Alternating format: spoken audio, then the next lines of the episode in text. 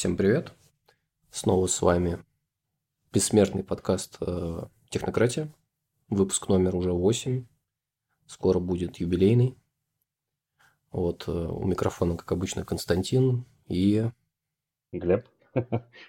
Всем привет. Да. Да, привет еще раз.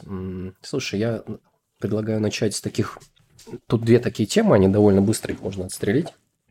Вот, расслабляющие.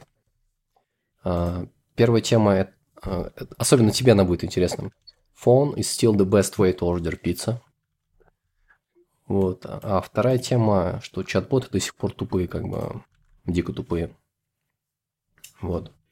Ну, давай с первой. То есть там буквально такая маленькая вырезка, где автор довольно хорошо набрасывает и говорит, что... Ну, в общем-то, телефон – это лучший способ заказать пиццу. Вот ты, как работающий в компании, аффилированный с пиццей, что ты на это скажешь? А я попытаюсь тебе возразить его словами, например. Я на это скажу, что по телефону в России сейчас заказывают меньше, по-моему, пяти процентов людей. Ну, а почему, кстати? Не знаешь? Ну, я знаю, потому что говорить с людьми... Во-первых, говорить с людьми Тяжело. людям не хочется. Да, во-вторых, это сложнее, чем э, поднять как бы телефон, открыть АПП, нажать кнопку, и к тебе все приедет. Нет, подожди. Не надо ничего оплачивать там. Стоп, стоп, стоп. Это не так. Смотри, то есть вот возьмем обычного Джо, да, так сказать.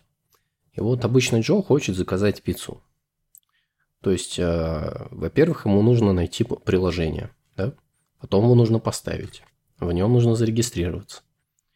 Потом там еще какие-то баги наверняка будут, знаешь, типа что-то там не показывает, как бы оформить заказ, дать там свои, короче, данные, то есть там имя, фамилию, потом ему еще будет спам на почту приходить. И параллельно он может просто позвонить по телефону и сказать: мне нужна пицца, везти сюда. Все. Понимаешь? Спам ему в любом случае будет приходить, потому что такие пиццерии, они отправляют спам. Закидывают в почтовые ящики. Не во всех, не во всех странах это отрегулировано. Ну да. Во-первых, люди, когда... Ну, я сейчас чисто стакулирую. То есть, я, если честно, я даже не знаю. Как бы... Я не думаю, что мы даже проводили какой-то опрос, почему вы заказываете там. То есть, супернаучно я не могу тебе на этот вопрос ответить. Но... Ну, давай поспекулируем. Почему ну, нет? Да, я вот я готов поспекулировать, что людям нравится картинки смотреть. Да, например, э-м, у нас сайт первые где-то года два, наверное, или год, это был просто джипег. То есть ты... Кстати, вот сразу коммент. Он, кстати, предлагает этот вариант. То есть он говорит, если вот вы делаете сайт, да, не нужно делать типа десять миллионов форм, там вот эти все заказы, цепочки и прочее. То есть выложите просто картинку, говорю, меню. Да? И в форме типа заказа человек просто напишет, что мне нужна такая пицца, две штуки. Все.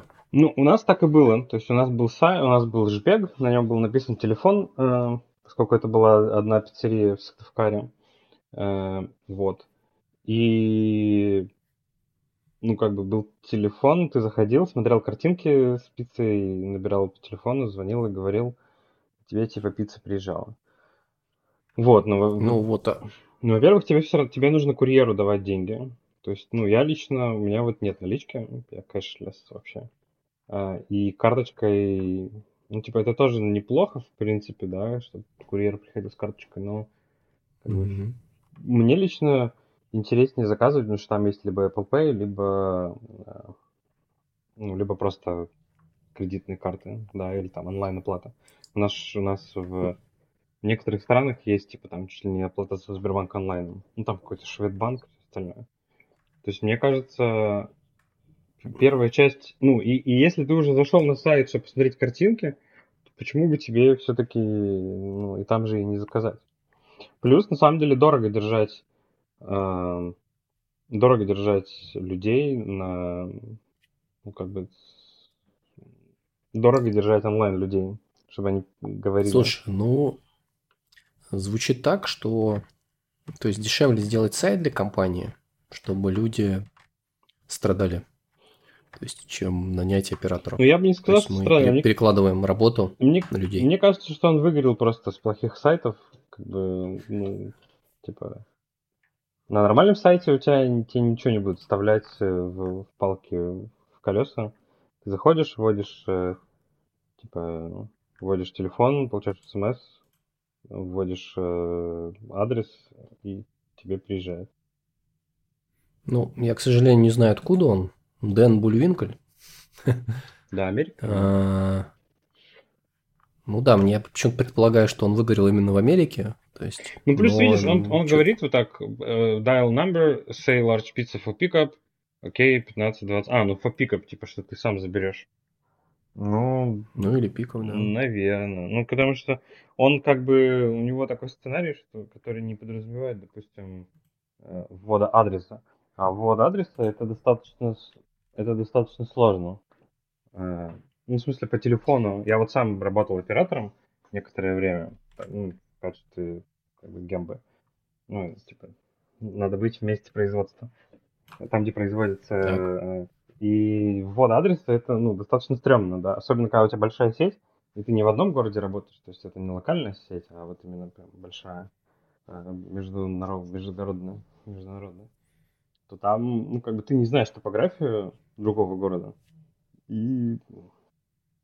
достаточно стрёмно. То есть у вас э, операторы централизированные? А, ну, я бы сказал, скорее, они децентрализированные, они по домам сидят. Ну, то есть, условно говоря, там с Архангельска кто-то звонит оператору в Москву. Так, ну, получается? Условно, да, да. Или там в Астрахань. Я понял, то есть он не знает улицы, может записать не так, отправить не туда, как бы... Да, да. И там для этого всякие лайфхаки есть. Там помечаются улицы, типа, что это не тот микрорайон или это не тот город. Вот, там, короче, сложный интерфейс получается. Бизнес-логика прям сильно усложняется из-за этого. Mm-hmm. Ну, плюс, да, м- я бы сказал. Мне еще кажется, что, допустим, Apple Pay решает эту проблему частично. Ну, типа, в идеале он мог бы решить эту проблему. Потому что там есть уже и адрес в Apple Pay. И, и оплата, ну, то есть я могу себе представить, допустим, one-click там чекаут какой-нибудь, который исключительно Apple Pay бы работал. Ну, типа ты зашел на сайт, нажал кнопку, и, и у тебя, ну, к тебе пиццу уже едет. Плюс э, там вот комментарии, которые на Hacker News, они не учитывают, допустим, э, они не учитывают э, этот... Э, Короче, они не учитывают фрод. То есть, ну, обычно, если ты что-то заказываешь удаленно, то хочется, чтобы сразу же была плата. Иначе телефонные мошенники, и не только телефонные, а там скрипт-кидисы, они, в общем, немножко тебя обманывают. Или вот он говорит про капчу. Obvious example is капча. То есть технологии, которые создают больше а, трения, а, чем меньше, вот. Это, например, он приводит такой пример технологии капча. Но история в том, что кроме капчи нет ни одного способа, ну, такого реалистичного, да, а, отличить робота от человека. Ну, всеми пользуются. Как бы, ну, или удар, удорожить, как бы, такую атаку, допустим. Слушай, а давай вернемся на шаг назад. Я вот, кстати, помню, что а вот в вашей пиццерии конкретно, да, вот вы раньше принимали онлайн-заказы только с оплатой, по-моему, да? Не, мы, мы, при, мы принимаем, но у нас сейчас есть э, куча всяких э, эвристик и, и рубильников, чтобы выключать как раз. Ну, потому что вот я недавно заказывал и оплатил наличными. Да, но если приходит, э, ну, в общем, э, иногда нас заваливали там тысячами заказов, ну, какие-то очень добрые люди. Поэтому у нас есть такой а, рубильник, чтобы выключить, допустим, mm-hmm. онлайн, офлайн оплату. Mm-hmm. Ну okay. Вот, я тут, я тут yeah. посмотрел еще, кстати, давай доскажем, что э, чувак э, из Hacker News написал, что это happy pass, да, типа, что ты позвонил и сказал, и, и все. Типа, да, ты можешь э, ожидать на телефоне. Ну, типа, есть, реально есть. Mm-hmm. Почему дорого оператору держать? Потому что ты ожидаешь, ну, чем больше ты их выведешь, короче, нет клауда для операторов. Тебе надо... Как есть в Индии. точно. Ну да. Или роботы, да. Это про следующую тему как раз частично. Ну, то есть, ап никогда ты не будешь ждать, да. И запоминать то, что, то, что ты заказал в прошлый раз. То есть понятно, что одни там могут запоминать, но это тоже как-то, ну, странно. Вот, так что, ну, мне кажется, что приложение или там хотя бы сайт, да, если ты не хочешь ставить, то хороший мобильный сайт, он лучше, чем позвонить по телефону. Ну, он про это частично и пишет э, в конце, что... Ну, то есть, знаешь, твоя теория о том, что чувак просто выгорел, да? Он же в конце пишет как раз, что надо думать типа от user experience, да? То есть, mm-hmm. как бы, видать, там, где он живет, вот все сайты пиццерии, они какие-то стрёмные. Mm-hmm. Вот. Потому что реально, когда ты хочешь просто заказать пиццу, а там нужно заполнить двадцать полей, да? Ну, это очень странно. Да. Yeah. Ну, ладно. Давай тогда на вторую тоже. Да, давай перейдем на вторую тему. А, ну, опять же, некий Гарри Смит, видимо, тоже из Америки, а, Pomona College, Fletcher Jones Professor of Economics. Окей. А, говорит о том, что, ну, то самое будущее... Ну, кстати, вот я помню, многие об этом говорили. Помнишь, когда еще чат-боты...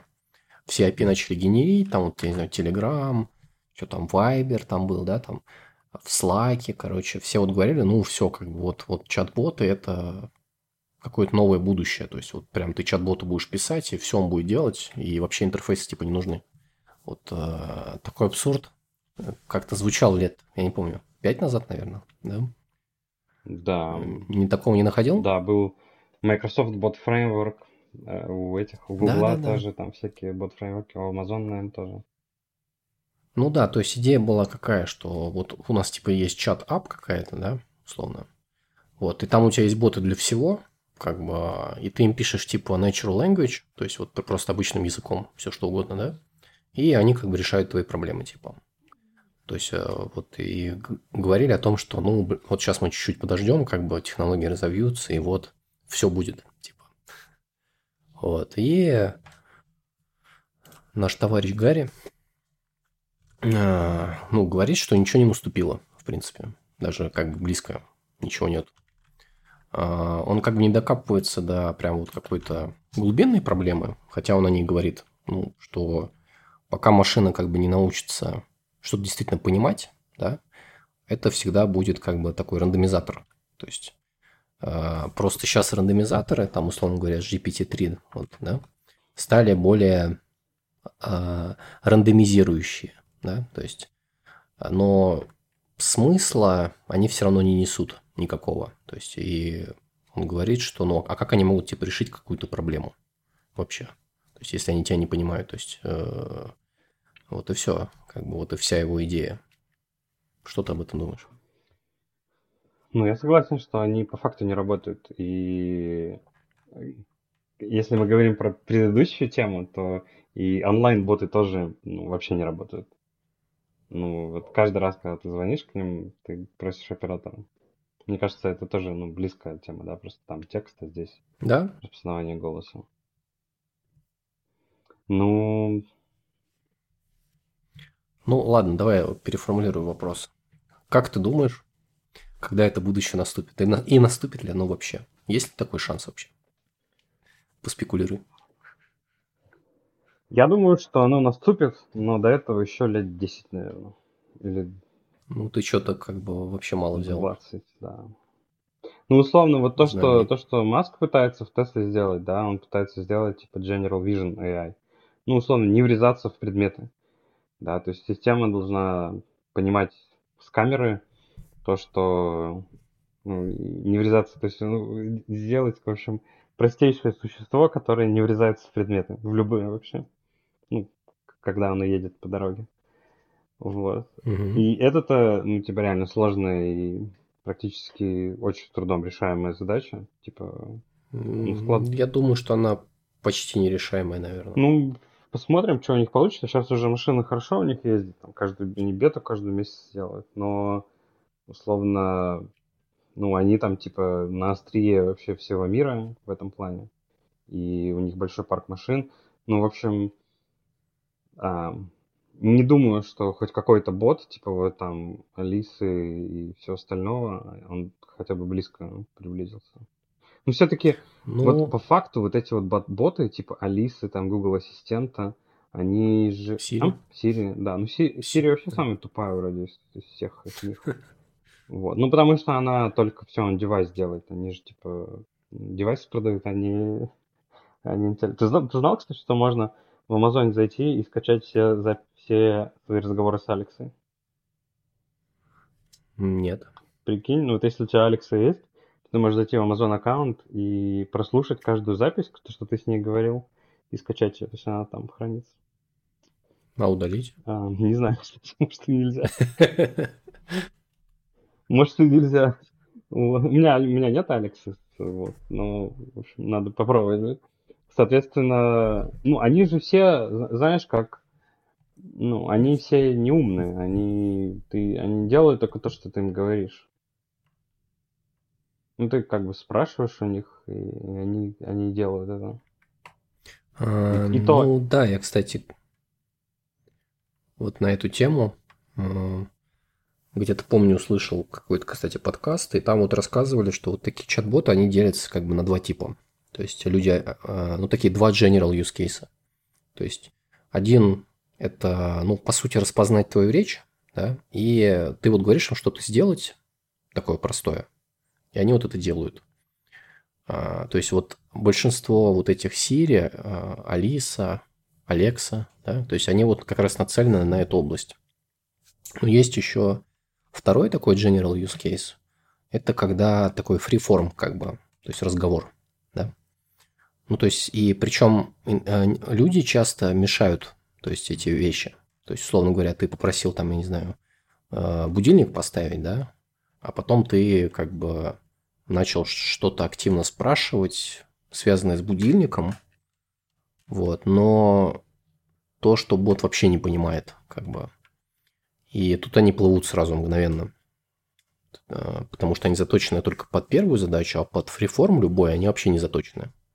Вот, и есть еще некоторые всякие экспериментальные тоже штуки, которые заточены как раз больше на разговор, а на неисполнение.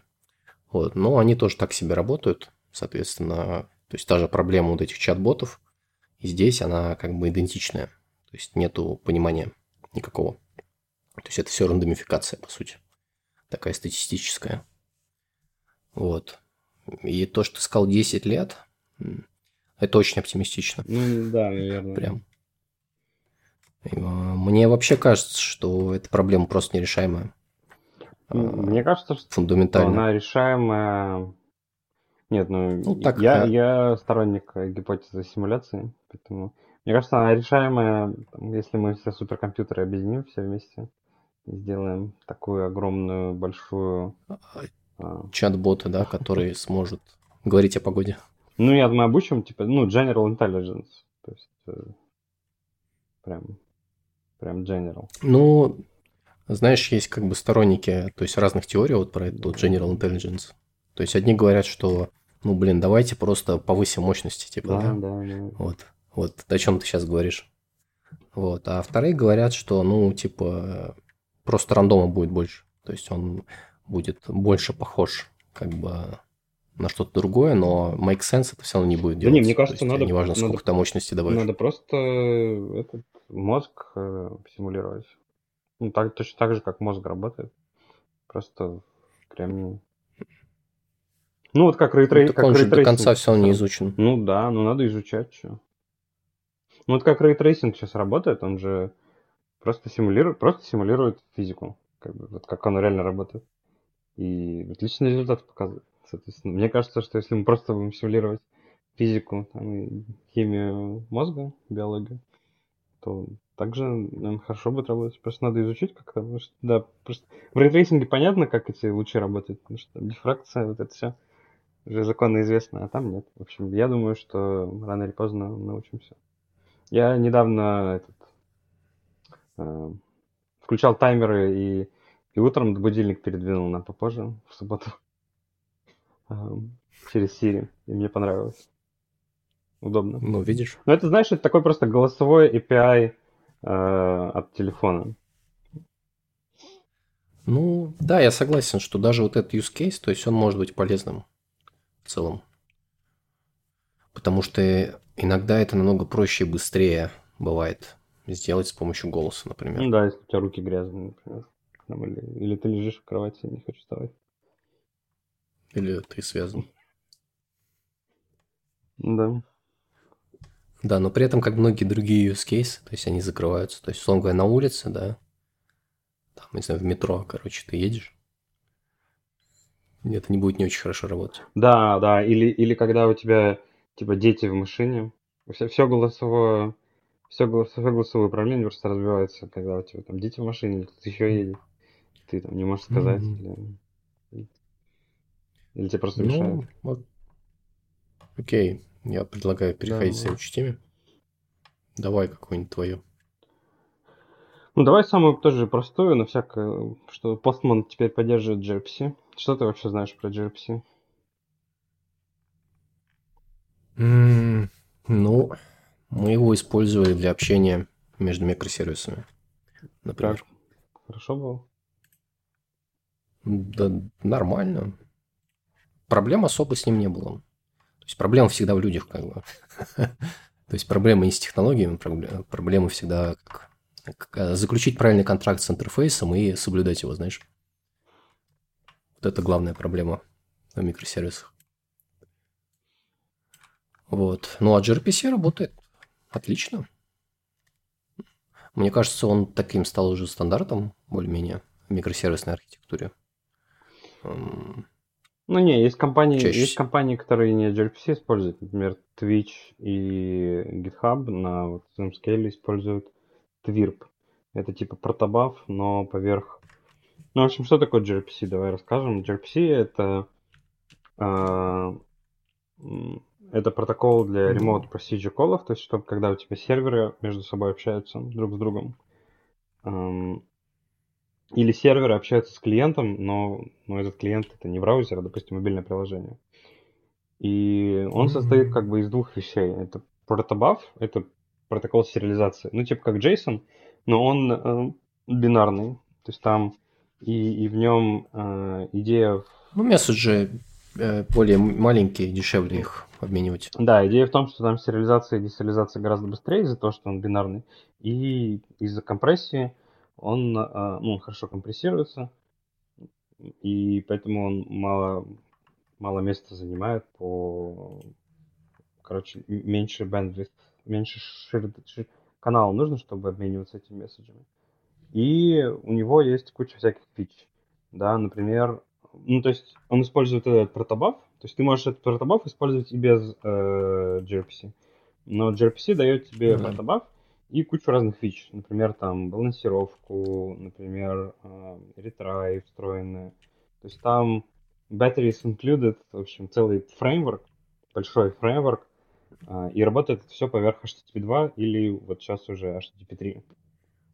А, то есть тоже с бинарным протоколом, с ти эл эс обязательным. Ну, его можно включить, но в основном с ти эл эс. Соответственно, это вот такой прям большой фреймворк, в котором уже умные люди за тебя подумали. То есть там встроен, допустим, трейсинг, встроен как бы... Ну вот у нас ребята недавно Трифт пробовали, и там ничего нет для трейсинга из коробки.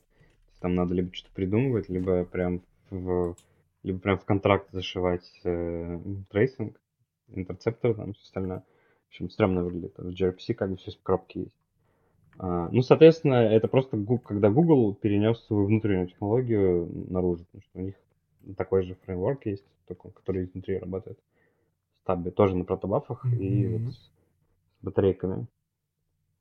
Вот. Ну, так вот, с, а, важность новости в том, что в Postman теперь добавили наконец-то, да? Теперь, условно говоря... М- ну да, такие... Можно... Такие, в общем... Довольно... Да, говори. Говори. В общем, такие вещи, они страдают, такие всякие новые фреймворки, новые протоколы, они страдают, как бы, тулинг. Да, они страдают только из-за тулинга. То есть э, неважно, какой бы у тебя офигенный вообще не было, там база данных, э, все что угодно, любая, любая программа. Если ты хочешь, чтобы и люди пользовались, тебе нужен для этого тулинг. То есть даже если сейчас кто-то придумает мега там какой-то супер фреймворк, допустим, у Microsoft есть на самом деле Microsoft.Bond называется, он типа круче, чем Protobuf, он там быстрее, что-то и всякое такое, но, но там нет тулинга, естественно, да, и его знают только те, кто, ну, собственно, в Microsoft работает. Я уверен, там у Amazon какого-нибудь тоже внутри есть там парочка бинарных протоколов бинарной сериализации, но они тоже никому вообще не нужны, потому что тулинга нет. Kubernetes, кстати, по этой же причине тоже сейчас силен. Вот. Поэтому в gRPC много тулинга, и сейчас уже, уже много тулинга, его много чего поддерживает. Его .дот нет из коробки поддерживает, там все языки практически тоже, ну, такие важные, его умеют. Именно gRPC и, и протобафы, в частности.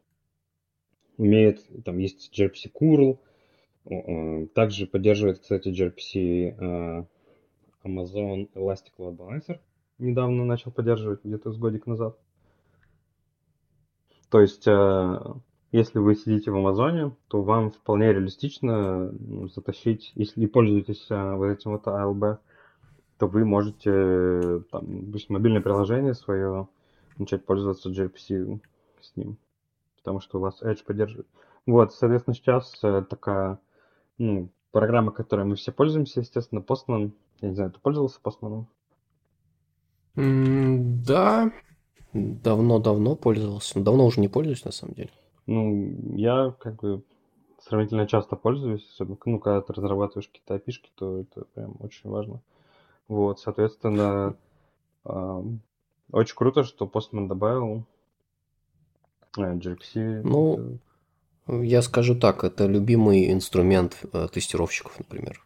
Да, да, да. Есть, для них это просто как... вода. Хлеб с маслом. Да. Теперь, по сути, они могут тестировать отдельные сервисы через gRPC без э, бубна какого-то там. Ну да, без всяких gRPC-курлов, без э, приложений каких-то тестовых, знаешь. То есть раньше mm-hmm. тоже, ну, что ты брал там питон какой-нибудь и писал какую-то... Не, это прям очень крутая новость на самом деле. То есть не для меня, да, а вот для, в целом для индустрии, как я считаю. То есть Postman — это хороший, довольно удобный инструмент. Понятный, то есть он очень активно используется, как я сказал, там, среди тестировщиков, например. И вот что они теперь могут э, просто gRPC вызовы генерить, опи- довольно просто их описывая, то есть, ну, это супер. То есть, по идее, это поднимет качество софта, наверное, в индустрии, я надеюсь. Ну да, надеюсь тоже. Ну, если все на gRPC перейдут, точно будет лучше.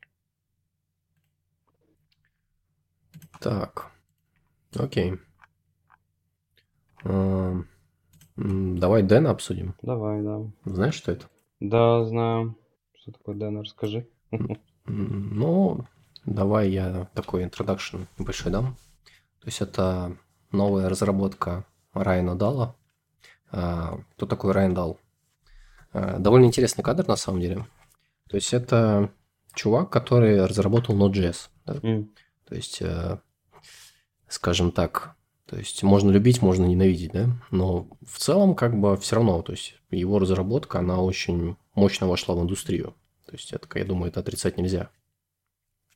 То есть он как бы по сути целую экосистему поднял, да, огромную, которая, ну, сейчас как бы все равно семимильными шагами и без него развивается. Вот. Потом, чем он еще известен, что в какой-то там... Он посмотрел на Go. Ну, наверное, помнишь этот анекдот, да? Вот. Где он и, писал, где он говорил, сказ... что вы используете Go? А, нет, он сказал, что если бы он знал про Go раньше, он бы не сделал Node.js. Да, да, это Да, да, да, вот. И, ну, потом как-то года через два он, короче, ливнул из ноды и типа чем-то там непонятным занимался. Ну, может, я не знаю, там серфил в Австралии, как бы там... что-то еще, да, вот. А потом он как бы объявился снова и сказал, вот я сделал Дэна, как бы, а, причем на Расте, то есть, то есть он пошел, видимо, там два года изучал Rust, написал новый рантайм, все там как бы соединил. Причем этот Deno изначально выглядел подозрительно похожим. И, э, идея, как там тащится зависимости, это как на Go без пэкэджей, то есть до модулей. Mm. Да? Ну, то есть, условно говоря, ты указываешь как бы портянку сверху, и вот все к тебе тянется, как бы все. То есть нету никаких там пэкэдж-джейсонов, там ничего нет. Да? Вот. И ровно то же самое в Deno. То есть э, ты в, э, там, в каждом файлике, условно говоря, да, указываешь зависимости, и все. Как бы они там куда-то скачиваются, тебе все равно. То есть, и все это запускается. Вот. Соответственно, изначально, когда это вышло еще в самой там первой альфе, да, ну, как бы люди что-то как-то странно это восприняли. Вот. С одной стороны, оно как бы круто работает. То есть, там TypeScript, причем из коробки, да. То есть, без там каких-то бубнов, то есть, он поддерживает сразу JavaScript и TypeScript. Но при этом нет полной совместимости типа там со всеми пакетами ноты, например, да, как минус. Второе, как бы люди не поняли, как бы как без эн пи эм, то есть или там этого ярна, да, э, что с этим делать? Вот. Э, это была довольно ст- э, странная идея. Я помню, еще большой был типа с- э, срач там и на Hacker News, на Хабре, вот на эту тему как раз пэкэджа, то есть вот этого выбора такого. Вот. Uh, ну и потом как-то вот все это тихо разрабатывалось, разрабатывалось, uh, то есть он не бросил это Deno, там какое-то уже создалось, короче, целое движение, условно говоря. Вот, uh, тут он пишет uh, вот Deno in двадцать двадцать один, типа что было сделано вообще за прошлый год, например, да? Тут буквально свежая новость, двадцать пятого января. Вот, здесь рассказывается довольно... много интересных вещей. Ну, самое интересное, что мне здесь понравилось, это вот Deno Deploy, на самом деле. То есть, выглядит подозрительно прикольно. Идея какая? То есть, ну, ты написал какой-то пакетч, да, какую-то... Ну, кстати, возвращаясь назад, я, наверное, главное не упомянул. Ну, Deno, по сути, это такой бэкэнд... JavaScript runtime, да, вот, на, написанный на Rust. Соответственно, он предназначен в первую очередь для написания бэкэнда, по сути. Вот. А, а то я далеко вперед убежал. Вот. И, короче, Deno Deploy. Ну, то есть, ты, ты что-то написал, и ты просто это хочешь задеплоить, да. Ну, то есть, как бы идея сейчас какая, что вот, я не знаю, там есть эй дабл ю эс, там Azure, там, да. Ты вот хочешь развернуть, чтобы это scalable было, там, тебе нужны девопсы, там, короче, все сложно, да? Я прав? Да, или нет? Да. Да, вот, а в Deno Deploy ты просто говоришь Deno Deploy, как бы, и все. И он у тебя раскатался на двадцать восемь дата-центров по всему миру, и люди у тебя, которые, ну, условно говоря, с разных стран, получат твое приложение с ближайшего дата-центра. Как бы, и все, это просто работает. Вот. Это сейчас... Я бы не сказал, что прям типа production ready. То есть, оно работает, вот, но тут говорится, что то есть, там много всего еще будет добавлено в Deno два, когда он выйдет. Вот. Я пока не совсем понял, то есть, как это под низом работает, но выглядит крайне интересно. То есть, это, знаешь, такой deploy, э, такой user experience heaven, да, то есть, ты вот просто что-то написал, и все, и в прод отправил, как бы. Что ты об этом думаешь? Ну, круто, был, правда, уже зет, по-моему, так он назывался, зет Now, или что-то такое. А, или Vercel. Там уже кого-то а, продали, купили, короче, уже, ладно, я понял. Next. Короче, уже что-то было уже просто похожее. Именно тоже с JavaScript. Типа запушил, там какой-то превью, шип и все. Да, да, Vercel, Vercel. Да, там больше про статики уже. А здесь про бэкэнд. Ну, наверное, да, что здесь это скорее про, а, про сайт именно. А тут про бэкэнд. Ну, не знаю, JavaScript типа лучше не станет от этого. Поэтому я достаточно... А, скептичен, я скептичен про... В общем, мне не очень нравится, что TypeScript и JavaScript — это единственные языки с нормальным сэндбоксом. Наверное, я бы так это сказал. Ну, слушай, имеем, что имеем. Ну да, имеем, что имеем.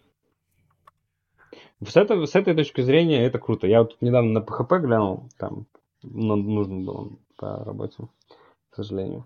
Так. Вот. И все-таки, ну, как, как же круто. Типа, ну, там у нас маркетолог, в общем, там иногда писал раньше пэ хэ пэ. И как же... Подожди, как же... а что круто именно? Ну, то, что ты открыл файл, написал в него что-то, и оно работает. Ну да, да, это вот... А, то есть, если бы там еще язык был нормальный, да, но... Вот именно experience, то есть, да, он как бы хороший, то есть он простой. Ну да, то поменял есть... там, сразу все поменялось. Ничего не надо деплоить. Да. Как бы а, там experience на Java, там, то что надо собрать там бины, еще что-то там задеплоить на application сервер, там, да. У тебя memory, короче, там да, а, сервер, короче, все стопорнулся, ну и прочее. То есть развлекуха. А там, да, действительно. Сигналы там просто. Всякие слайд-системы, да. Mm-hmm. Вот, возможно, Deno Deploy это то, что всех спасет. Следующий пэ хэ пэ, на котором напишут... на котором напишут следующий, ну, кстати, Facebook. Да, потом здесь еще что он пишет. Uh, Optimized Core, бла-бла-бла. Uh, ну, кстати, интересно. Uh, uh, ядро Deno позволяет проводить обколы. Uh, то же самое, что sys-колы в скобочках написано, uh, позволяет JavaScript uh, вызывать uh, Rust-функции из рантайма. Угу. Классная фича, да? Да. Вот. Так. Ну да, он здесь говорит о том, что это все супер там оптимизировано, работает дофига быстро, под низом работает uh, гипер uh, растовый. Вот. Потом еще добавили эф эф ай. А, правда, он еще отстейбл пока. Но эф эф ай это Foreign Function Interface, то есть это, условно говоря, такой индустриальный стандарт по написанию, короче, функций, которые... Короче, это в C изначально было. Вот, и так получилось, что это стало типа, таким негласным стандартом. То есть, когда разным компилируемым языкам нужно с друг другом какими-то сообщениями, вызовами обмениваться. Вот. А потом он еще пишет, что вот в две тысячи двадцать первом году что-то Slack начал переходить на Deno. Um, да, я немножко изучил этот момент. Мы просто тоже сейчас эй пи ай-шку как бы делаем. И, и mm-hmm. Slack мы тоже пользуемся. Могу немножко рассказать про эту тему. Давай. В общем, еще раз повторюсь, что очень грустно, что TypeScript и JavaScript это единственные языки с нормальным сэндбоксом. Um, то есть Slack, они что делают? Ну, как бы проблема, проблема в чем звучит? То, что ну, над Slack'ом интересно и классно писать всяких разных ботов, да, и автом... ну, автоматику. Даже, можно сказать, не ботов, mm-hmm. а автоматику. Ну, то есть, там, что-то произошло. Э... Короче, какие-то процессы строить. Да, бизнес-процессы. Да, да, какие-то бизнес-процессы, там, алерты. Вот, ну, соответственно, чтобы такого бота написать или какую-то автоматику, тебе ее тоже нужно куда-то задеплоить, что-то там придумать, да. Э... Это mm-hmm. нужно поддерживать, в общем, чтобы оно не сломалось.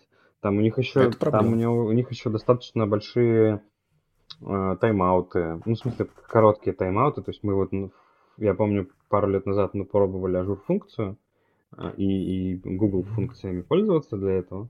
Ну, чтобы сильно много не деплоить. И там четко была проблема холодного старта, что оно не влезал, ну, холодный старт функции не влезал в дедлайн слаковских потов. То есть там, по-моему, пятьсот миллисекунд всего дедлайн. Ну, типа ты в чат пишешь, такому боту, например, ну, да, или там команду, слэш-команду делаешь, и, и она должна сразу отвечать. Вот. Соответственно, что они ну... делают? Они делают вот это Next Generation Development Platform, и они будут твой код запускать у себя вот этих автоматик, этой автоматики. И, ну, то есть, соответственно, mm-hmm. ты пишешь на TypeScript, и там еще причем будет event, event-driven э, подход. То есть, uh-huh. условно, ну, ты можешь, ты можешь своим вот этим приложением подписаться на что-то, да, то есть как веб-хуки, но эти веб-хуки ты будешь, ну, удобно ловить, да, то есть тебе не надо будет постоянно держащийся запущенный сервер, да. В общем, там прям ну, реально крутые штуки можно будет делать. Ну, это супер офигенно. Я тоже ощущал эту боль. То есть, знаешь, почему-то вот, когда я еще не пробовал ни одного бота писать, да, у меня почему-то в голове, то есть, было ощущение, точнее, знаешь, такое ожидание, да, что вот этот Next Generation Platform от Slack уже должен быть везде. То есть, как бы, а тут ты начинаешь знакомиться, да, и оказывается, то есть, как бы, тебе нужно поднять сервер, да, ну... как бы, который будет просто тыкать их ай пи, условно говоря. То есть, вот и вся платформа, да, то есть, они как бы принимают запросы, ты их отсылаешь, а, ну, там понятно, что какой-то по сокету connection висит, да, там отслеживаешь, что там куда пишут и так далее. То есть, как-то я был разочарован, что Uh, все так отстало, да, и вот когда ты сейчас говоришь, что наконец-то они, ну, условно говоря, там будет какая-то, допустим, контейнеризация, да, твоего кода, то есть, на- наверное, за него еще деньги будут, конечно, брать, да? Не, деньги же уже за Slack берут, он платный. А, ну окей, это в довесок просто, а, то есть, у тебя платный Slack, это довесок, ну да, понятно, то есть, это тоже за деньги. Ну, правильно, что за это нужно деньги брать. Ну, конечно, да. Но, да, то есть... Ты написал программу, запускаешь, условно говоря, у них, они, то есть, э, ну, такое облако получается, да, опять же. Вот. При этом тебе не нужно думать о деплое, обо всем остальном, оно просто работает. И все. То есть, и, наверное, там и обновить это довольно просто. Новый пушнул там, да. Не знаю, там наверняка интеграция с GitHub есть. Странно было, если бы ее не было, да. Ну, вроде вот. бы есть, да. Ну, вот в любом случае ты можешь... как бы свой код э, локально держать. То есть там ты ставишь себе лайку, э, mm-hmm. ну, пишешь код, потом пишешь cloud, типа deploy, и, и все. И он улетает. Ну, да, подозрительно похоже на Deno Deploy. То есть, возможно, это и сделано. А, не на Deno, оно на Deno и работает, да. да. Они же написали, да. что вот Slack и mm-hmm. Next Gen. Ну, это, с одной стороны, еще прикольно, то, что явно Slack им платит, то есть Deno платит, то есть, что у них будет там ну, конечно. хлебушек, в общем, жить дальше. Нет, да, но это, это круто, потому что, ну, Deno на самом деле довольно интересно выглядит, вот, сам по себе. И мне нравится, что он, знаешь, такой, типа... ю экс-friendly, да, то есть там вот многие вещи продуманы как просто быстро стартануть. То есть, условно говоря, сам по себе Deno это просто бинар, опять же, да, то есть ты, который вот, ты статически скомпилированный в Rust, да, то есть ты вот написал там на JavaScript что-то, запускаешь Deno и все, как бы, все работает. То есть тебе не нужно там, не знаю, докер поднимать, он тебе, у тебя уже бинарь как бы есть, да. У тебя нету никаких, короче, рантайм-костов лишних. То есть тебе не нужно геморроиться там с какими-то пэкэджами на той системе, да, там, ну, там, не знаю, кто питон там, например, использовал, да, тут в цирке не смеется. То есть, когда у тебя там какие-то проблемы с зависимостью начинаются, там что-то обновилось, короче, и прочее, то за что я питон ненавижу. Вот. Тут как все просто. То есть написал, запустил. Deno Deploy отправил, как бы бэкэнд работает, все, забыл про него. Ну, я, как если бы... честно, вот задумался, что нам, как вот Додо Пиццы, надо тоже так, то же самое делать, надо попробовать. Насколько сложно вообще эти сэндбоксы деновские. Надо посмотреть на то, что Slack, на то, что Slack запускает, может быть, нам... Ну, короче, это то же самое, вот мы уже обсуждали, что единственный рабочий сэндбокс это браузер и, как следствие, TypeScript. Ну, не то чтобы единственный, да, но такой самый, э, самый проинвестированный сэндбокс. И, а когда, когда у тебя есть проинвестированный, заинвестированный, проинвестированный сэндбокс хороший, то ну, с ним можно прикольные вещи делать. Вот, поэтому, может быть, нам тоже стоит об этом подумать. А для какого use case? Ну, у нас как бы... У нас не хватает рук, условно, и есть куча разработчиков, у нас много франчайзи, там больше трехсот, по-моему, уже, и там семьсот пиццерий. И мы пишем систему mm-hmm. автоматизации для этих пиццерий. Но у нас, э, у нас как бы есть проблема с, э, не то чтобы со скоростью разработки, а со скопом. Да, то есть очень много всего, что можно сделать, но мы там не можем, знаешь, тысячу разработчиков еще нанять просто так. Во-первых, их нанимать сложно, во-вторых, там, ну, мы вот за прошлые полгода наняли по сто человек, я думаю, их переваривать еще год бы минимум, то и два. Ну, пока они там, знаешь, все научатся делать. То же самое, ну, выйдут на скорость, так скажем. Вот, соответственно, mm-hmm. какие-то вещи мы либо забрасываем, либо вот сейчас мы переводим на эй пи ай, э, ну, мы прям делаем такой вот прям эй пи ай, чтобы наши франчайзи могли, ну, какие-то другие вообще люди могли, как бы, сами писать э, себе какие-то, какую-то автоматизацию. Mm-hmm. Вот. Соответственно, тоже один из вопросов, там, как им это запускать, там, каким данным они доступ, получают доступы. Вот, может быть, какие-то тоже вот event-driven истории, да, условно, вместо веб-хуков вот этот вот Deno запихать.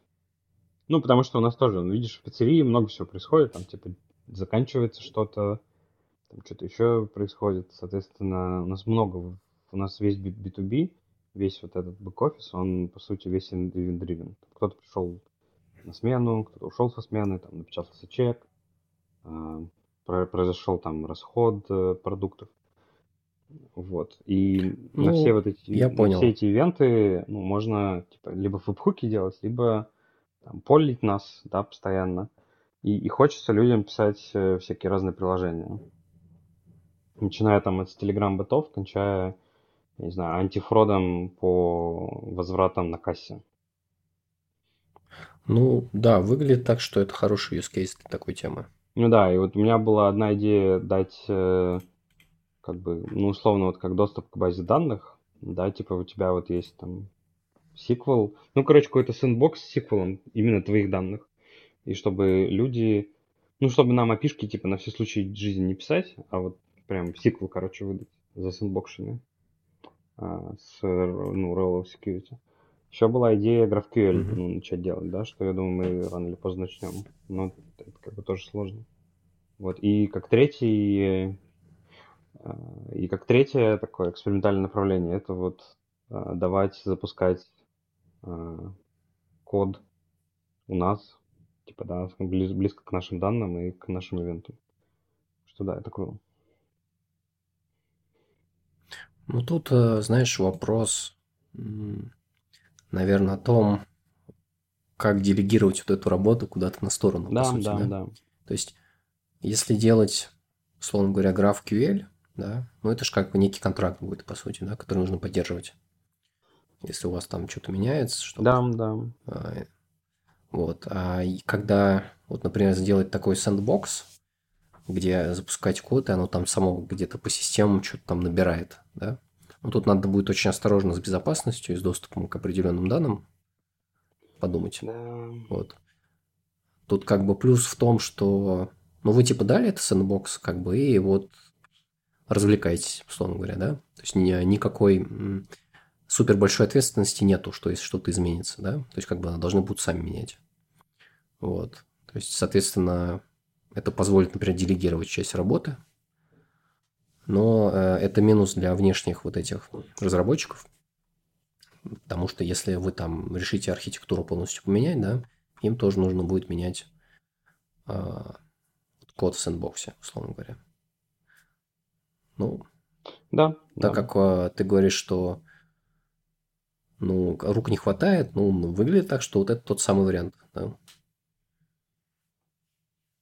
Потому что реально поднять там GraphQL, который вот нужно, ну, очень много будете обсуждать, а что как бы в него засовывать, да, какой интерфейс. То есть это проект, типа, знаешь, на год такой минимум. Да, и, ладно, уже на год, там, на пять, наверное.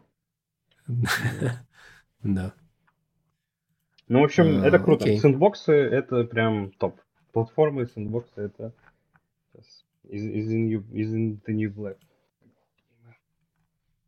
Да. Ну еще, кстати, у Deno прикольный дизайн сайта. Там вот эти динозаврики.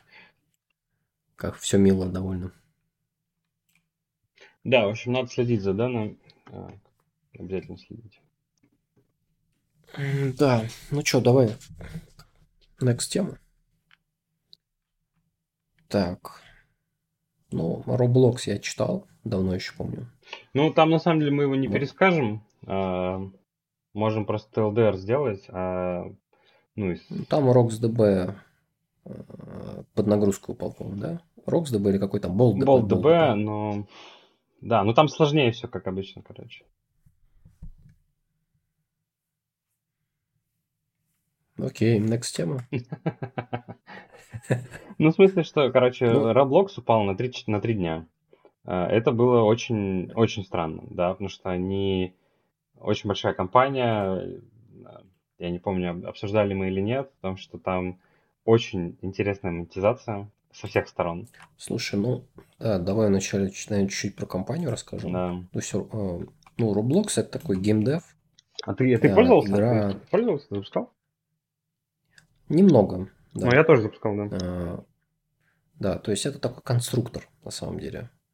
А, где игра, где можно создать внутри свою игру, условно говоря. Ну, то есть это что-то в тему такого Майнкрафта. Да, вот, ну, не совсем как Майнкрафт, это совсем по-другому.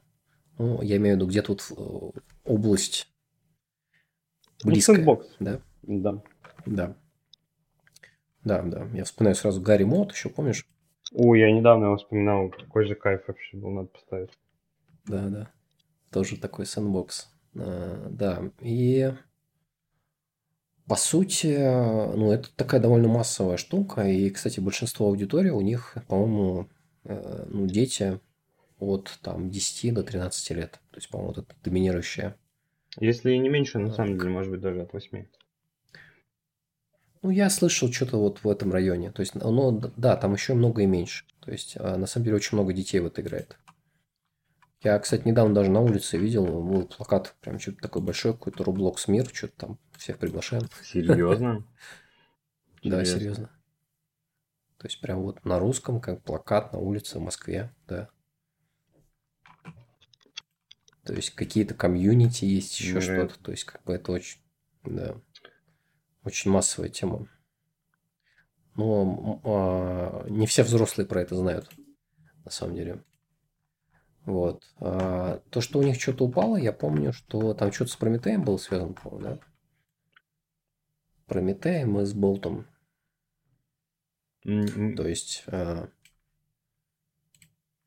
у них там дофига серверов, я так помню. Нет-нет-нет, а вот этот аутеч, который ты, который про... Три дня вот это, вот эдж? Да. Нет, он, он связан с консулом. А, да, консул. В общем, э, чтобы, чтобы не душнить, типа, там на самом деле очень длинная статья, э, рекомендую просто ее прочитать, но мы сейчас эл ди ар-нем. Да, я, еще не сказали, Roblox на самом деле торгуется на бирже и стоит очень-очень много денег. То есть, э, угу. прям, ну... Очень дорогая компания, там какие-то уже миллиарды долларов, по-моему, они стоят. Uh, Roblox на эн эс эй. У них, короче, капитализация тридцать три миллиарда долларов. Да, тридцать три шестьдесят восемь. Да. Um, mm, неплохо. Вообще неплохо. И... Это больше Яндекса. Да, это больше Яндекса. Четыре раза, наверное. И у них был аутедж на семьдесят три часа, соответственно... Ну, кстати, подожди-ка. Нет, Яндекс поднялся. шестнадцать целых восемь десятых mm. сейчас. В два раза всего лишь больше. Ну да, причем там приложение. Там есть приложение на там, iPhone, Android и... Э, ну и на, там, на Mac. На, на все, короче, есть приложение. Ну да, да, да. И, соответственно, они упали из-за... консула. При этом ну, из-за новой фичи консула, стриминг, эм, стриминг апдейтс или что-то такое. Вот, то есть э, они включили новую фичу на консуле под э, высокой нагрузкой. И из-за этого, из-за этой новой фичи, в общем, ну, был излишний контеншн и плохой перформанс. Вот. И их конкретная вот ситуация в этом вот Roblox в конкретное вот это время вызвало патологический перформанс-ищи в BoldDB. А чтобы вы понимали, BoldDB используется в консуле, и вот этот uh, BoldDB, uh, как бы BoldDB Enterprise, oh, Enterprise, BoldDB, в общем, GitHub репозиторий, он заархивирован. Я своим глазам вообще не поверил. Ты заходишь вот BoldDB slash bold на GitHub, и он заархивирован. Все. Фичи комплект. Ну так э, его же давно чувак не разрабатывает. Ну да. Он же... Ты же, наверное, ну, наверное, ты помнишь, это же старая новость была. То есть он просто бросил разработку. Да, да. И все. Я, кстати, не помню причину. Это не тот ли чувак, который, типа, ненавидит open source комьюнити? Вот, и... Не знаю, Бен Би Джонсон какой-то. Uh, leaves... Lightstream точка ай о. Streaming scale light application to stream. Какую-то дичь, короче, делать. Mm-hmm. Слушай, ну вот сразу комментарий по поводу Roblox. То есть, э, ну, выглядит так, что они сами виноваты, во-первых. То есть, э, вышла новая версия, кто-то выкатил, включил новую фичу. Не, ну там, ну, а, на самом деле, фичу, они давно очень включили фичу. Просто они ее потихоньку так раскатывали. Um, и вот они сидят на хэшстеке. То есть, у них Nomad, Consul и Vault. Три технологии. Uh, так. У них восемнадцать тысяч серверов и сто семьдесят тысяч контейнеров. То есть скейл у них uh, на самом деле очень большой. Вот. И это все работает там не на Kubernetes, а на Nomad, Consul и Vault. Или там на ну, каких-то других проприетарных технологиях. Соответственно, uh-huh. ну, я понимаю, прикольно, что они не написали свой uh, свой велосипед, как вот Netflix пишет всякие там эврики и спиннакеры. Нет, ну, ну смотри, подожди, подожди. То есть а, они включили эту фичу и вначале тестировали ее на каком-то маленьком скейле, условно говоря, да, и там все зашибись было, правильно? Ну да, там был прогрессивный релоад, как бы. Угу.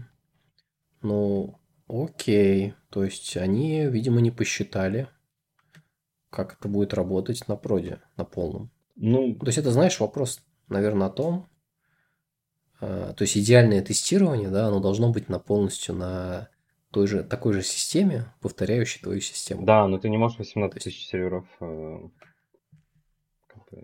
Да ладно, я думаю, у них много денег. Да, заработанных на детях. Можно, ну, запустить, да, да, на детях китайских. Ну, там просто... Я много читал статей про то, что Roblox эксплуатирует детей, там это все. Кому интересно, тоже почитать. Там бизнес-модель интересная. Очень интересная, гениальная, можно да. сказать.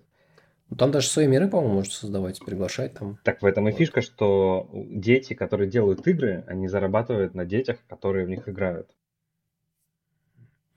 Ну, слушай, это идеальный кейс вообще, то есть создать экосистему, такой creators economy, да, да? Да. Где люди будут создавать контент и, ну... Тот, кто организует среду, берет часть этих денег. Ну, то есть, по сути, ты знаешь, как государство. Ну, до этого у Габена только получалось, по сути, это делать. Да. Э, ну, Steam, там, Рарки, ну, в общем, там в Steam mm-hmm. у Гейб Ньюэлла, у компании Valve есть своя собственная тоже экосистема, там, всяких карточек, э, ножей на автоматы Калашникова для си эс го и все остальное. Но вот Roblox пошел еще дальше. То есть там есть дети, которые создают игры, дети, которые в них играют. Дети, которые в них играют, чтобы там что-то получить, они ну, делают инапы, соответственно. И ну, оно все само поддерживает. Ну, а дети, которые создают игры, они тоже получают деньги. Ну, они получают деньги, но там гораздо меньше. В общем, почитайте, очень интересно. Соответственно... Да, эм, да, это очень круто. В общем, там проблема с консулом была в том, что ну, типа у них слишком большой был консул-кластер, какой-то один, вот он упал, там у них все развалилось, и мониторинг работал на консуле, короче, все на этом консуле работало. Это такой single point of failure. Да, вот. Отказа, да. И, и у них, я так понял, тоже нет нескольких дата-центров. Вот. А, то есть, ну, то есть у них много, я так понял, у них несколько, много дата-центров, но... Эм, В общем, у них нет других дата-центров. В общем, у них все равно даже на несколько дата-центров был один консул. И это, конечно, mm-hmm. интересно. Ну, это вот, знаешь, в тему вот там микросервисных всяких архитектур, да. То есть э, нужно очень внимательно смотреть, как бы от, без какого сервиса все как бы упадет, да. То есть и вот в их случае как раз именно этот сервис и полег. Да, это single point of failure, причем у Гугла, допустим, там у них Чабби используется вот как э, вот этот вот, как лог-сервис, да, как э, какой-то фундаментальный сервис. И, ну, и он у них там, типа, какие-то там бешеные семь девяток, что ли, выдает. Они его даже начали ронять э, раз там в несколько лет, чтобы люди не забывали, что он вообще может упасть. Вот. Соответственно, консул в Роблоксе надо было ронять, чтобы, чтобы заранее, в общем, понять, какие системы от него зависят. Вот, слушай, в общем, это ну... большой урок всем нам, кто вот делает, кто ранит инфраструктуру. И, там... Да, даже тем, кто да. на, на всяких Амазонах живет, что вы по той же самой причине можете упасть. Ну вот, кстати, использовали бы Deno Deploy, проблем бы не было. Да. Вот. А, да, другой вопрос. То есть, как бы, а трое суток-то что лежали? То есть, ну, ладно, упало, упал. Как бы бывает у всех, да, но не три дня же. Ну, они очень долго поднимались, там восемнадцать тысяч серверов. Как бы это... А, ну, то есть, они не просто лежали, то есть, они все-таки что-то пытаются, что-то как-то работали. Ну, да, они, они начинали лежали? работать, потом нашли root-cause, потом, в общем, они долго искали root-cause, изучали вот этот contention, потом долго поднимали, у них там еще сервис, сервис кэширования, короче, им нужен, чтобы, чтобы работало. У них там тоже микросервисы, естественно, там всякие стеки, датабазы данных. Ну, ну, то есть они, знаешь, это как ты заходишь в такую паутину, короче, да? Да, да. И пытаешься понять, как бы, где проблема, типа. То есть вот выглядит так, что у них какая-то была архитектура непонятная для тех, кто искал ну, проблему. Вроде как больше всего они времени провели в консуле именно. Ну, в изучении того, почему консул не работает. А поскольку консул настолько фундаментален у них, да, ну, типа он в самом низу стека сидит, то все, что выше, оно даже если работало, то вот они пишут, что базы данных у них работали, но как бы все остальное не работало. Вот. И кэшинг-система, которая прокачивает один миллиард запросов в секунду у них во время, ну, в обычное время, она тоже, короче, не сработала. Вот. И без, кэшир... без системы кэширования у них, я так понял, тоже ничего не работает, поэтому, в общем, они долго ее возвращали, долго наполняли там кэши, всякое такое. Но это же как вот та история mm-hmm. с одноклассниками, когда у них в дата-центре они, короче, конфиг э, раскатали неправильно, то ли Ansible, то ли си эф-engine, и им пришло, пришлось ехать в дата-центр, и они двое суток просто каждый сервер вручную перезагружали, а у них там что-то типа тоже там десять тысяч серверов, или пять тысяч, какие-то тысячи, короче, серверов. Им каждый сервер пришлось руками перезагружать, потому что они были недоступны из-за дня. Прикольно. Прикольно. Ну да, то есть такие большие сервисы, они нагружены, они не могут там быстро встать. Потому что... Ну, ладно. Молодцы, что они исправили проблему. Я надеюсь, их это чему-то научит. Хорошо, что написали статью. То есть, да, статья не очень как, классная, знаешь, большой урок нам всем. Не как Amazon, ну, который пишет там... Я точно скажу, что ну, в моей работе эта статья очень важна, потому что я буду просто ее кидать финансистам всяким там и тем людям, которые говорят, зачем нам два дата-центра? вот, вот зачем. Ну, слушай, понимаешь? То есть это все равно не работает. Ну, конечно. Да. То есть они тебе будут говорить, зачем тебе два дата-центра, ты им скинешь вот эту статью. Ну, конечно, они ее читать не будут. Вот. Они ее посмотрят и скажут, да ну, ерунда, нас пронесет. Ну, не-не. То есть... Они, они, не, они, вот. скажут, они скажут, так вот, если они до тридцати трёх миллиардов на бирже дожились, они до центра, то и нормально. Это все нормально, да-да-да. Тоже идея, да. Зачем делать, если, собственно... Ну... Да, пока столько стоить не будем, как бы говорить не да, о чем. Да. Не, ну в этом есть тоже логика, согласись. Ну да, не, ну понятно, что можно сейчас типа там сделать, делать так, чтобы она на уме работала. Ну зачем? Да. То есть просто нужно, знаешь, как бы ассессить риски, то есть, словно говоря.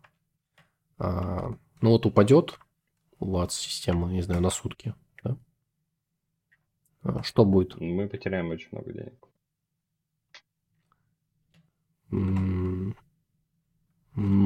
не умрете, правильно? Ну, не умрем, но потеряем много денег, да. Окей, а трое суток? Вот, да тоже не умрем, на самом деле. В целом-то, так-то. Ну, все, значит, все в порядке. Все нормально. Вот. Да, недополучить немного прибыли. Возможно, кого-то там казнят. Как обычно бывает, да? Ну, надо же найти какого-то ответственного. Да. Без этого никак. Вот. Не, у нас блеймлис культура, так что... Ты, ты, не, с той, ты, не, ты не с той культуры подходишь. Слушай, ну, любая блеймлис культура, у нее всегда есть порог все равно, понимаешь? Такой трэшхолд. Да не, просто, опять же, надо делать так, чтобы у нас система не могла упасть там одного... Ну да, делай хорошо, и хорошо будет. О, окей, ну что, давай так, следующей теме. Вот у тебя тут какой-то вебкам-хакинг. Да, интересный, Again. Тоже очень длинная тема, очень длинная статья, обязательно рекомендую прочитать. В общем, чувак заработал сто-пятьсот долларов буквально. сто-пятьсот или сто тысяч? сто тысяч, пятьсот долларов, да. Так. За бэкбаунти... Угу. Он смог, он смог сделать так, что ты когда заходишь на сайт, э, на рандомный, короче, сайт, или, или на сайт типа на сайт типа Zoom ю эс, у тебя срабатывает mm-hmm. веб-камера, и эта веб-камера отправляется э, ну, злоумышленнику. То есть это икс эс эс-атака, кросс-сайт скриптинг. Э, Подожди, а как это с Apple связано? Ну, так это в Safari, в Safari. А, боже мой. Safari. Ну, я пользуюсь Safari. Safari хороший браузер, отлично. Мне нравится. Он быстрее, чем Chrome. И меньше батарейки живет. Ну, окей. Вот. Но баг, ну. конечно, очень сильный там. Если тоже ти эл ди ар, то там, в общем, как обычно, баг там из, состоит из четырех частей. То есть тебе нужно сначала... получить у юзера permission, но он такой, типа, простой, да, то есть его, ну, можно просто обмануть пользователя. На использование камеры, да? Нет, на открытие пи эн джи файла. Вот, затем Safari переименовывает этот файл в ди эм джи, пи эн джи в ди эм джи, и ди эм джи uh, escaped gatekeeper. В общем, там же тоже сэндбоксы на сэндбоксах, там у Safari сэндбокс, у, там, у приложений, у приложений сэндбокс, у Gatekeeper это тоже сэндбокс, считай, почти. Mm-hmm. Ну, по факту сэндбокс, да. Там всего, в общем, сэндбокса, и через э, приложение iCloud шеринга э, можно, в общем, забайпасить Gatekeeper. Ну, то есть обычно вот эти байпа, байпа, байпасы вот этих вот сэндбоксов и приложений, которые что-то ограничивают, там, с Linux и все остальное, они ведь часто в чем заключаются? В том, что ты, условно, через завайтлищенную программу, в которой есть уязвимость, ты как бы ей притворяешься или ее там как-то модифицируешь, и тебя все пропускает. Угу. Слушай, и что, он, то есть, full access получает? Да, да. Просто... с этой цепочки из браузера в Safari, ну, это мощно. Да, это очень мощно. Ну, поэтому сто тысяч долларов ему выплатили. То есть это прям, ну, очень сильно. И там несколько, то есть это цепочка, по сути, эксплойтов, цепочка уязвимости. Вот. Интересно еще, что нас ждет дальше. Ну, тут, в общем, несколько уроков, да, про то, что даже если вы там что-то сэндбок... научились что-то сэндбоксить, Но если у вас есть какие-то приложения, которые как бы не в этом сэндбоксе, то на них надо в десять раз больше внимания как бы, э, уделять. Потому что ну, сам сэндбокс, получается, решето, потому что он просто не использовался в этом случае. Потому что mm-hmm. его за, ну, за как бы, обошли таким образом. Ну, это, знаешь, это вот такая проблема, типа, о том, что когда система за системой, за системой, за системой кроется, да, от, и все, как бы, условно говоря, тестируют только свою систему, да, да одну, да. Вот, и они говорят, мы безопасные, да, то цепочка вызова этих систем все равно может быть небезопасной. То есть, и на самом деле, то есть, э, все равно в любых наслоениях систем можно найти такие дырки какие-то, да, которые вот приведут к там full access, например. То есть, и я думаю, что э, мы, конечно, будем эти дыры закрывать, да, условно говоря, там, фиксить, еще что-то, но всегда будут появляться новые. То есть, это всегда, знаешь, работа на опережение, условно говоря. То есть, поэтому абсолютной безопасности ее нет. В софте особенно. То есть, не нужно питать иллюзий. То есть, есть там сэндбокс, нет сэндбокса. То есть, всегда нужно взвешивать риски. Типа, знаешь, какие данные, то есть, у тебя есть на компьютере, например. Да? То есть, не хранить там ключи рутовые там от Амазона на десктопе, да? No. То есть, вот такое. Ни при каких обстоятельствах. Окей. Ну, прикольно. сто пятьсот меня порадовало. В общем... Да, сто пятьсот вообще. Классно, что чел вайтхайтит, а не продает... Ну, кто знает, может быть, он уже два года назад в эн эс а продавал как бы. В этот... в... израильтянам, как там они назывались, там, на которых в Apple суд подал. Да, это на самом деле такая теория параноидальная, да, но типа, вот как ты думаешь, сколько там у всяких, там такие bleeding edge security ребят, да, вот этих дырок на руках, условно говоря, вот про которые никто ничего не знает. Мне кажется, дофига. Да. Тут, тут я вот не внес тему. Ну, я что-то на Hacker News там интересную тему видел, которой там куча всего. К сожалению, я ее не читал, поэтому могу только спекулировать, что в ней. Но там говорится о том, что, типа, при всей своей, как бы, секьюрности iPhone, там, типа, в двадцать первом году, да, что-то там эн эс а знает еще, типа, сто пятьсот дырок, короче, к нему. Поэтому ну, не нужно питать иллюзии. Ну, я читал э, на, в Твиттере как-то тред, вот, что, условно, самый, короче, да, небезопасный вариант — это иметь Android, потом более-менее безопасный вариант — это иметь iPhone, но самый-самый безопасный вариант — это, условно, иметь... Nokia тридцать три десять. Не, типа security hardened, короче, Android, в котором все вообще выключено. Вот.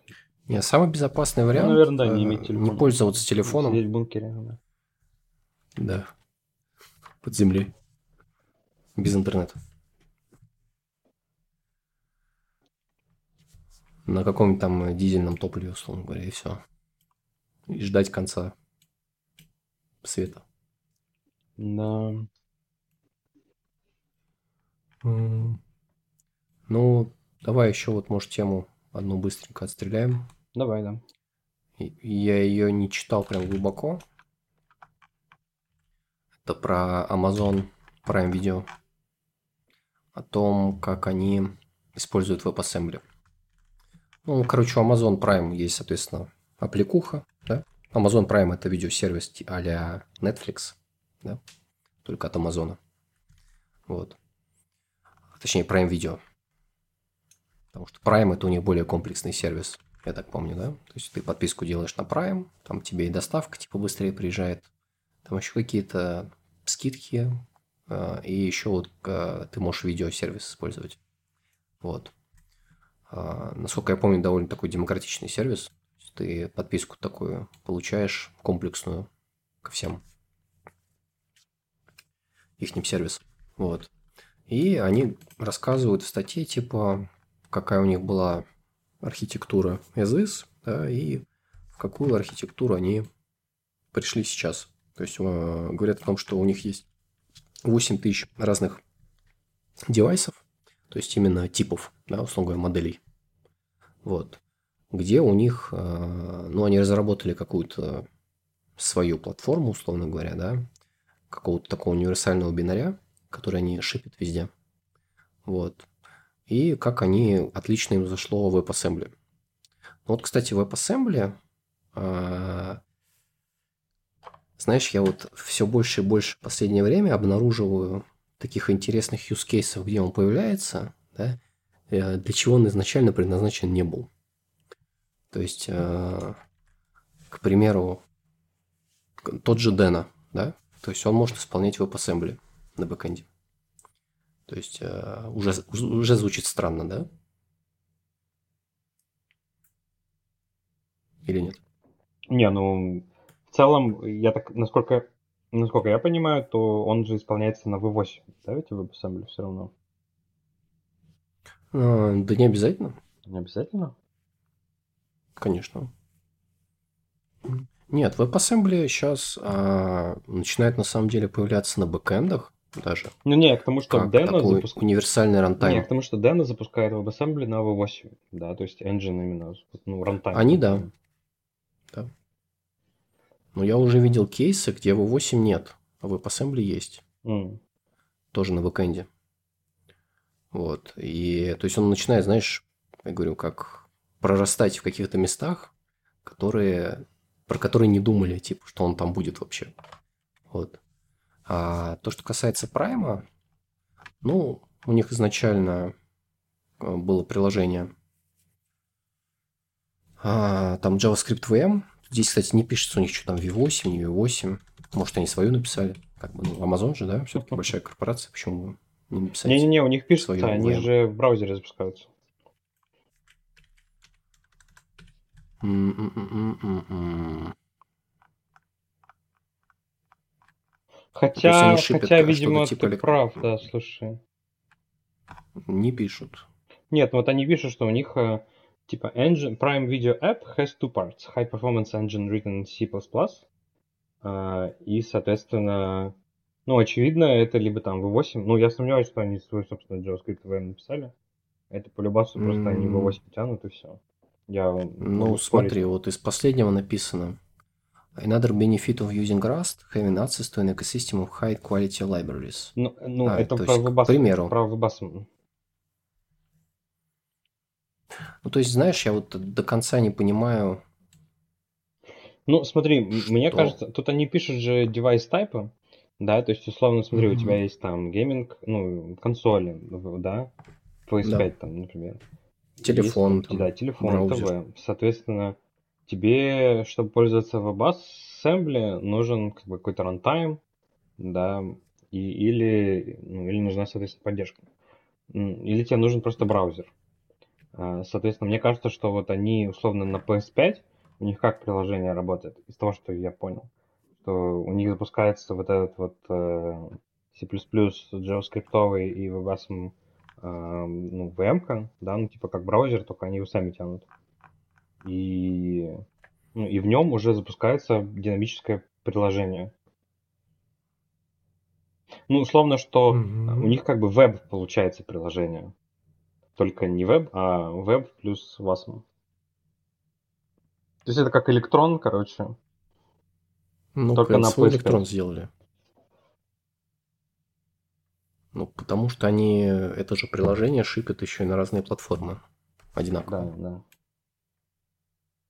То есть они сделали, да, какую-то свою обертку типа электрона. Ну, да, по сути, это электрон, только... Ну, и, и, они, скорее, и они скорее, видишь, только электрон, он как бы решает вопрос с тем, что ты зашипал это на Mac, ПК и Linux. А здесь они сделали электрон, который на восемь тысяч девайсов. Ну и, соответственно, они занимаются, наверное, только допилкой вот этого электрона под каждый девайс, ну, типа, чтобы там тестирование, да, условно, даже не допилкой, а на тестирование. А, а другая команда занимается уже интерфейсом. И спокойно там итерирует и все остальное. И нет этой связки. Ну да, жалко, что это не open source. Ну, это же Amazon какой-то open source. Да, тогда можно было просто зайти в GitHub и все посмотреть. Да? А тут, ну, видишь, надо додумывать. Amazon и open source это, конечно, интересная история. Почему? Ну, у них хоть что-то есть же на GitHub. Ну, из проектов у них только Firecracker, по-моему, большой. Вроде бы. Там, может, что-то еще есть. У них сто сорок репозиториев. У Microsoft типа пять тысяч шестьсот, по-моему. Что-то такое, пять с половиной тысяч. Mm. У Google пять тысяч. Ну, возможно, тут вопрос качества. Ну, ви эс Code. А у Google там, ну, Chromium. Ну, да, тут что-то у них куча всякого мусора, которые... Там эй ви эс, эс ди кей какие-нибудь. эй ви эс. Нет, какой-то Ion Rust. Например, Ion Java. Rust Implementation, Amazon Ion. Так, ну-ка, Amazon Open Source Projects. Babelfish, Open Distro, Bottle Rocket, Open Search, FreeRTOS. Ну, в общем, даже близко не... Ну, вот типа Firecracker только единственная интересная история. Слушай, ну, компания зарабатывает деньги, ерундой не занимается. Согласен, да. Amazon это как бы про, про бабки в первую очередь, правильно? Да. Как и все, на самом деле, корпорации.